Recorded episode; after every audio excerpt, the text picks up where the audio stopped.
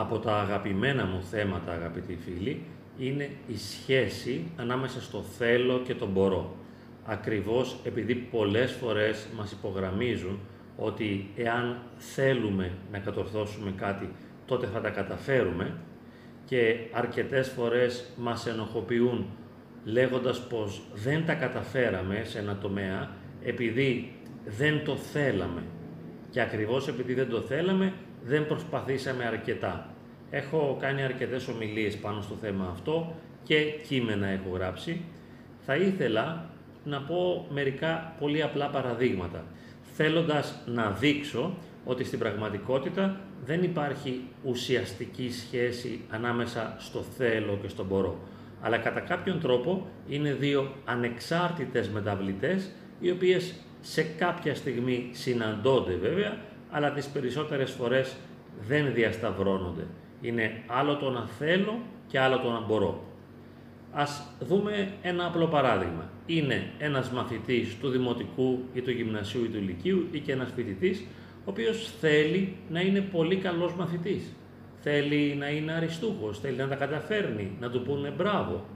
Επίσης, στο σχολείο θέλει να καταξιωθεί, να έχει ένα κύρος στους συμμαθητές του, να τον αποδέχονται, να αναγνωρίζουν την αξία του, να τον σέβονται. Και προσέξτε, τόσο περισσότερο του λείπει αυτό, όσο περισσότερο αποτυγχάνει και δεν τα καταφέρνει ούτε στο να είναι ένας καλός μαθητής, ούτε στο να έχει την κοινωνική αναγνώριση και την αποδοχή. Εφόσον οι άλλοι του κάνουν bullying για παράδειγμα, είναι φυσικό να ονειρεύεται, να φαντάζεται και να ελπίζει ότι κάποια στιγμή θα γίνει δυνατός και θα πάψει να είναι το θύμα. Ή εφόσον δεν τα καταφέρνει στα μαθήματα και μερικές φορές τον εκθέτουν οι δάσκαλοι και οι καθηγητές μπροστά στους συμμαθητές αλλά και στους γονείς με αρνητικές παρατηρήσεις και αρνητικές βαθμολογίες, είναι φυσικό το παιδί να θέλει να είναι πολύ καλός μαθητής.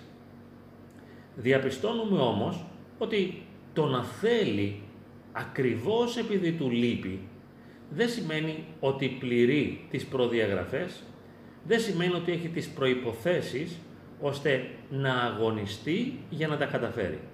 Διότι θα χρειαστεί να κάνει κάποια βήματα για να μπορέσει να γίνει καλός μαθητής.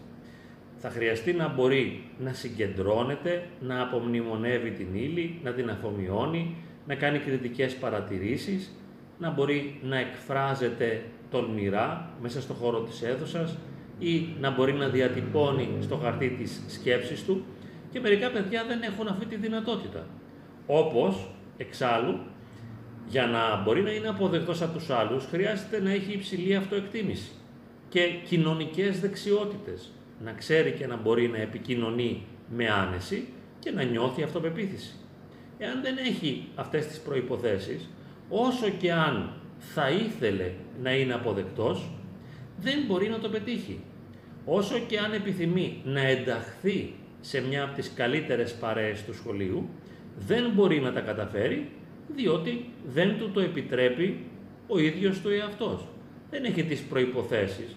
Για παράδειγμα, αν νιώθει ανασφάλεια, φόβο, άγχος, αν έχει χαμηλή αυτοεκτίμηση, αν αυτοπεριθωριοποιείται και ενοχοποιείται, πώς θα μπορέσει να διεκδικήσει μια σημαντική θέση ανάμεσα στους συμμαθητές, εφόσον είναι φοβισμένος και ανασφαλής. Πάμε σε ένα άλλο παράδειγμα. Ένας άνθρωπος ο οποίος δεν έχει χρήματα. Τι είναι αυτό που επιθυμεί περισσότερο; Να τα αποκτήσει. Του λείπουν τα λεφτά και θα ήθελε να έχει λεφτά. Δυστυχώς όμως, η ένταση της επιθυμίας να αποκτήσει τα χρήματα δεν σχετίζεται σχεδόν με κανένα τρόπο, σχεδόν, με το να αποκτά τα χρήματα. Διότι για να αποκτήσεις τα χρήματα δεν χρειάζεται να τα επιθυμείς πολύ.